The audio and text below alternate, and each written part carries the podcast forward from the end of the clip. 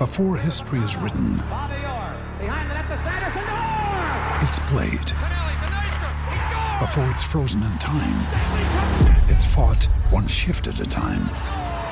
Before it's etched in silver, it's carved in ice. What happens next will last forever.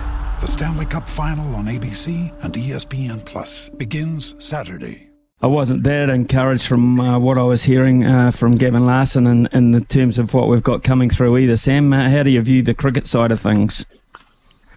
Uh, morning, Smithy. Morning, Ben. My my uh, recollection about a bit a year and a half ago, just sitting on the, on the show saying, let's soak in this golden era. Let's enjoy what we have with the Black Caps. We've waited a long time to be able to say we are among the top, the top, whatever you want to view um, in the cricketing world, because it wasn't going to last forever. Never was. That we achieved that makes these results hard to stomach.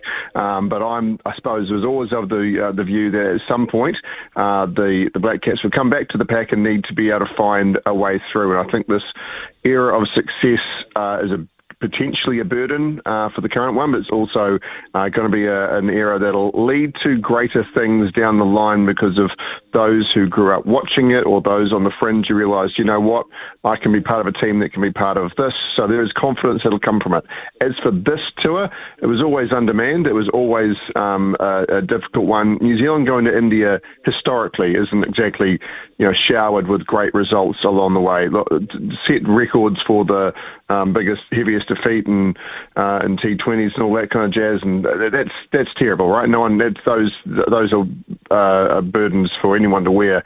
This team is is good. It's not a great team. It's, it's, it's, we're not in a great era right now. And a Test series here against England, Brendan McCullum's England, uh, is going to be such a test again. It's going to be a real uh, spotlight shine on on where our depth sits, and I don't know if it's going to show the results that we hope.